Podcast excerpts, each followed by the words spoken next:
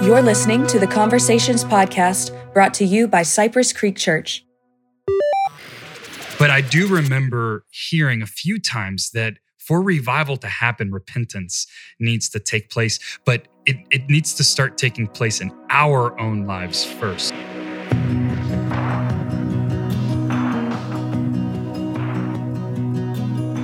Welcome to the Conversations Podcast. I'm Taylor, today joined by two special guests as we start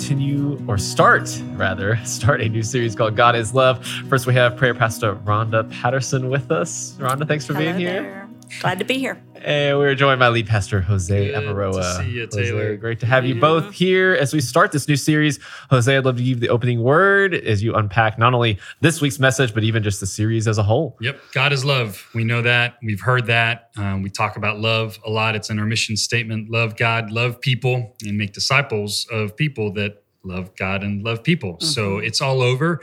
And I wanted to get into this word, love, and biblically, what does it look like? And so I went through a roller coaster of different ideas of how to tackle this.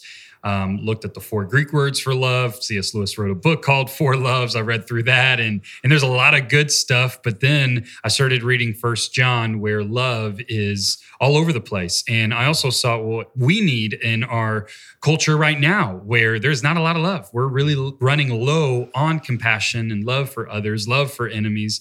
We're called to love, yet we want to change a lot. And so one of the things that I felt this prior week was it really is just our role and job to love. God does the changing. And so let's look at love and let's look at the fact that God is love as we look at this. And so in 1 John, first thing he talks about is God is light before we get to love. So that's when we really focused in on this week. Yes. So before we even jump into that, I love as you queued up the message series, Jose, yesterday you talked about this idea of these kind of two simple symptoms that you see in our culture.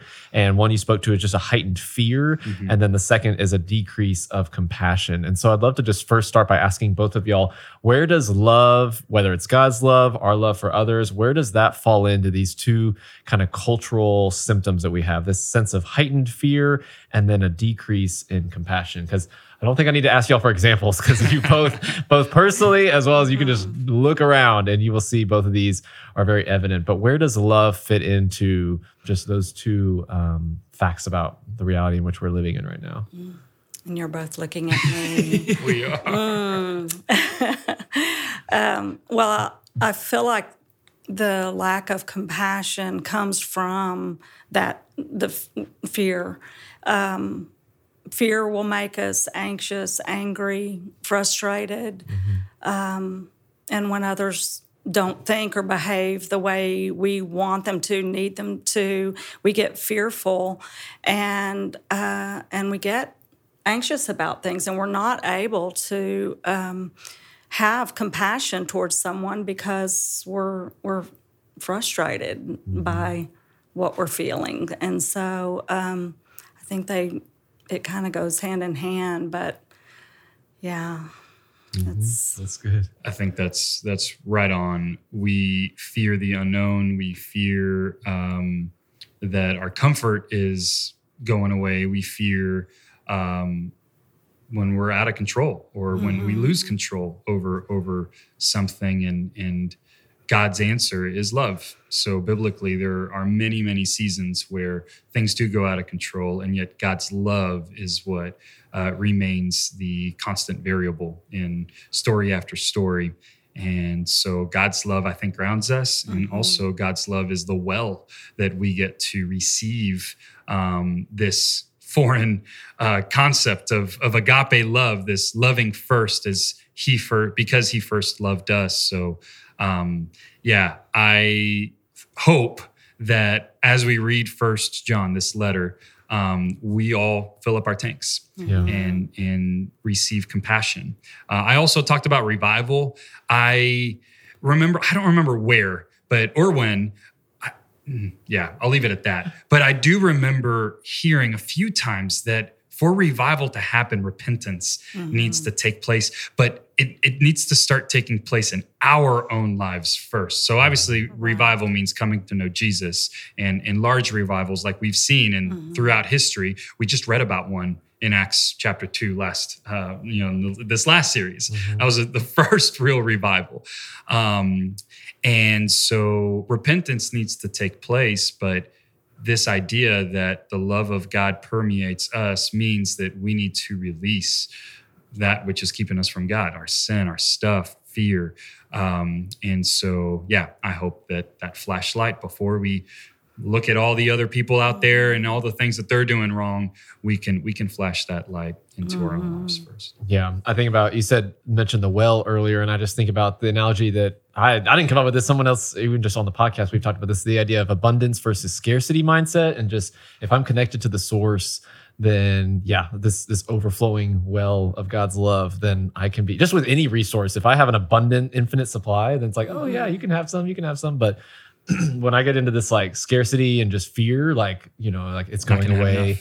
Yeah. Then it's like, I'm not compassionate. I'm selfish. And exactly. Yeah, so such Absolutely. Good things to talk about. So let's dive into this concept of the flashlight, just God is light.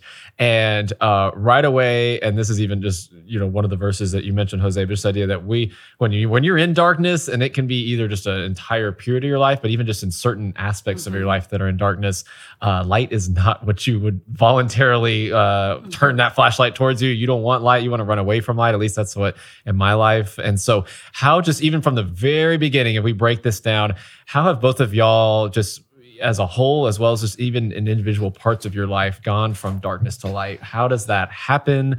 Did you just wake up and all of a sudden you're like, oh yeah, let's bring this to the light and it'll be great? So how do you, as someone that's listening, that's like, yeah, I know that's the church thing to do, but I don't want anything to do with the light. I'd rather just keep everything buried and everything in the dark. What are ways just in your own life that you've been able to kind of have that transformation to be able to bring stuff to light? It's a really good question. I think about my freshman year in college, where I was really saying that I believed in God, but I was living differently. So my walk did not match my talk. And I think what, you say waking up, when I woke up spiritually was when I realized that nothing on this earth really does satisfy, that there's always a feeling of emptiness and so I thought there's got to be more. And that actually curiously led me to pursue Jesus, because I thought, okay, if this is truly abundant life, if Jesus really is who he says he is, then this is going to be, a satisfying journey. Now, not satisfying in abundance or prosperity as, we think in a material way, but satisfying in you're living with joy and in purpose that surpasses my own doing, be a part of something much bigger than something that we are capable to do as humans. And I saw that through this church. I saw that through community, walking alongside other people that wanted those same very things. And I tasted and I saw, which is, I love how 1 John starts. He starts by proclaiming what he has seen and what he has touched with his own hands. So he's saying, it's real to me, and I'm sharing it with you, because this is who God is, and he wants more for you. That's good. Yeah. I think for me, in maturity in my walk, I didn't recognize that, his word tells us it's his kindness that leads us to repentance. And I hadn't really fully even received that, or been able to receive that repentance is a gift and not something to dread, or it doesn't mean it can't be difficult when you're having to walk through something and lay something down. But after you've experienced that, of laying something down before him, confessing it, repenting it from it, and receiving his grace and his kindness over it, then you're like, that is so good. There's no feeling better than coming to him and experiencing his love. He is light. and he is love, and he is in the light. And so as long as we've got those hidden things, then it's not that his love isn't accessible to us, but we're refusing it, or we're holding him back because we want him there in the light and we're over here. But once we recognize that as a gift, then we can move into his kindness that draws us to lay these things down and experience the freedom and love that he gives us. So yeah.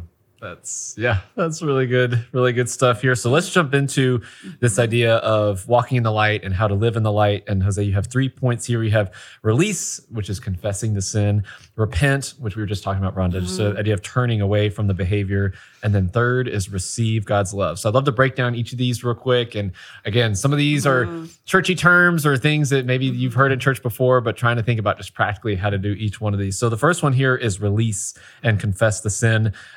Jose, you kind of brought up James 5:16, talking this idea of confessing to one another and you will be healed. And so you reiterated that it's not that when we confess, then we're forgiven. God forgives us, but it's in that process of confessing that God does heal us and has power in that. And so I think, at least for me, and something you brought up, Jose, just yesterday, this concept of shame is one of the key things that keeps us from just releasing and confessing sin to not only just to others, but I think for me, it's even myself. Like I can just often try to deny or just try to blame other people for something, rationalize something, when really it's something that I do need to bring to the light. So what has that looked like, or how would you recommend someone that shame is just holding them back from being able to repent?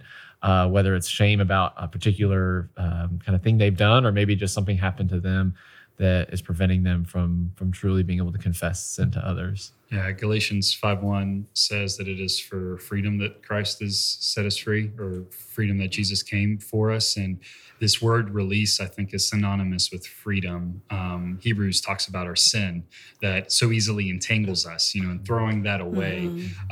I see release and confession as this built-up tension that we have in our personal lives, this weight that we carry, and then just taking it all off and going to God and surrendering to him first. And then it is crazy to think that God says, hey, if you want to be healed, go tell somebody, because that's the last thing we want to do with something that is heavy and something that is personal.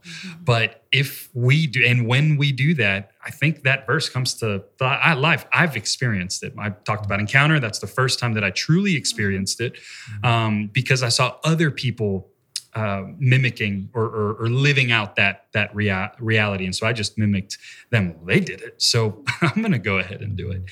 And so when we do that, it does do something in us. We release it, and we recognize that we're not the only ones dealing with these things. There's nothing new under the sun. And so I love one of the things that we say at Encounter is you'll never surprise your, coach, the person that prays with you. And it's true, because we're all human and we all fall short and we all need God's grace. Wow. That's amen good. To that.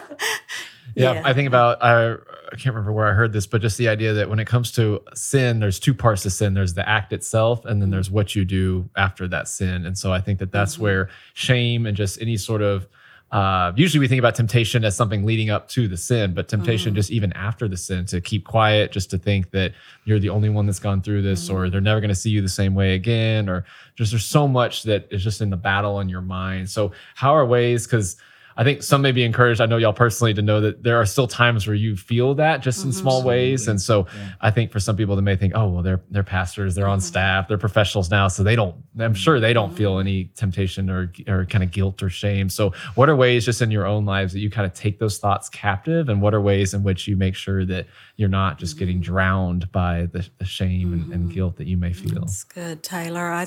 I think for me, when there's an issue that just keeps cropping up for me in my thought life, or just something that I'm struggling with, it's so important and vital in the body to find those people, your safe people that you can bring the good, the bad, the ugly too, and not be judged. And what you shared, Jose, about encounter, that was your first taste of that. For me, same thing, and through prayer ministry, thinking, wow, they're going to be really blown away by this one. And then, you know, just looking in someone's eyes and seeing that you're safe and that you're not being judged. And there's something so tangible about God's love that comes through another person. And so for me, having those people in my life that that I can be authentic and real with, is it keeps me from just going down the rabbit hole, you know? It's also challenging, and this provokes fear in my heart that God is going to keep us accountable. So things will come out. He will judge. He does know everything already. And sometimes he lets things slip out. I mean, think about how many scandals and all of these things. Very few people are surprised when they hear sometimes. Sometimes we're shocked. But bottom line is we're all sinful. We all have it. And so if we don't come out in the light and shine that flashlight in that spot, in that area in our life, it multiplies. That sin area just multiplies in the dark. The enemy wants us to keep those things hidden. And the more we do that, it only grows. We think in our mind, I'm doing a great job, keeping a good face. I'm fooling everybody. But the enemy's just having a heyday. And later on, years later, it comes up and brings about more destruction, unfortunately. That's why in James, he talks about temptation. Then he talks about sin. And then sin always leads to death. That's the final, that's the finish line of sin. So being quick to turn to those safe people in your lives. Like, hey, I'm struggling with this. And I don't want to skip over, but I do want to mention, it is God's love that transforms us. So this isn't just behavior modification. It's not just righting a wrong. It's surrendering and releasing it to the Lord that then heals us and actually changes the way that we operate, changes our way of thinking, and creates us into a new creation, makes us into a new creation. Yeah, that's so good. Okay, so the next point here, repent, that probably has the most baggage of any of these words compared to release and receive. So repent, Rhonda, I just wrote down just now the notes you were talking about just earlier about how it's God's kindness that leads us to repentance and how it's a gift, because I think that's very, not only countercultural, but just even in church culture, that's not usually affiliated with repent, as far as that it's a gift to us. And so this concept of being able to turn away from the behavior, both of y'all have spoken to the value of community as far as when it comes to even just this concept of repentance, but what other maybe kind of, I don't want to say tricks, but what kind of tips or just advice you would give someone that really is wanting to repent and is someone that's trying to just turn from the behavior that may be a part of their past or even just their present? So are you talking like possibly a stronghold in someone's life that they're something they're really having a difficult time overcoming? Yeah. I would say get to know God more rather than focusing on that behavior or that pattern in your thought life that just won't let you go. Is the more we know him, the more we understand his love for us, the things of the world begin to matter less. And it is hard sometimes to overcome habits and deep things that have been ingrained, but God, I mean, it's through him. So focusing on him, and I'm not talking about rigidly, I must be in the Word every day, I'm having those wonderful things, having your quiet time, all of that is good, but just knowing him, inviting him in to your day from the time before your feet hit the floor in the morning. Good morning, Lord. You know, come today, come into my day. I welcome you into my day. I want to know you more and see, and focusing on him, and then the things of earth just begin to heal and we gain victory over. It's really good. I talked about a U-turn yesterday, but that really makes it clear that you're U-turning and you're going God's way now. Mm-hmm. So you go with him. Right. You don't just because we all tried the U-turns on our own. Yeah.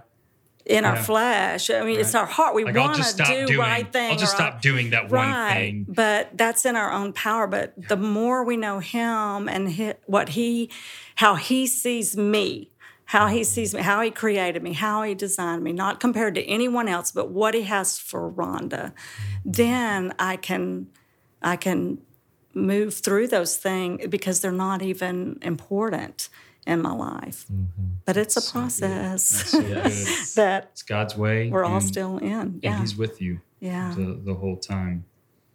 Yeah, that's really great stuff here. Okay, so the last one here about receive God's love. Again, it's so intertwined into all of these. So we've been already talking about it, but I'd love to bring up the passage in Lamentations 3, Jose, that I've actually heard both of y'all not only pray over this, just as far as praying for our church, but just this concept that God's mercies are new every day. And I'd love to kind of hear both of y'all's thoughts on how that is involved in God's love and just this concept that like what that looks like as far as to receive and knowing God more, but even just receiving God's love, someone that may have grown up in the church. And so they know all these facts about God, but when it comes to just living in the light, just this idea of being able to receive God's love every day. So going back to the fear that we talked about on the front end, we read in 1 John, the perfect love casts out all fear. And I can only imagine the fear that the Israelites were living in the time of the exile. We don't have all of the atrocities written down. I mean, this was an ancient civilization that operated differently than we do today, for the most part. And I think of the grief that they must have been feeling in the morning of being oppressed, all the while being taught that they are God's people. You know, like they have seen God work miracles in and around them, and yet they find themselves in this very, very terrible place. I say I can't imagine. Sometimes I do imagine that because I look around and I'm like, God, if you are the God of love, where are you? And yet he says, I'm right here. My mercies never come to an end. They are new every morning. He is faithful to show up in my life every single morning.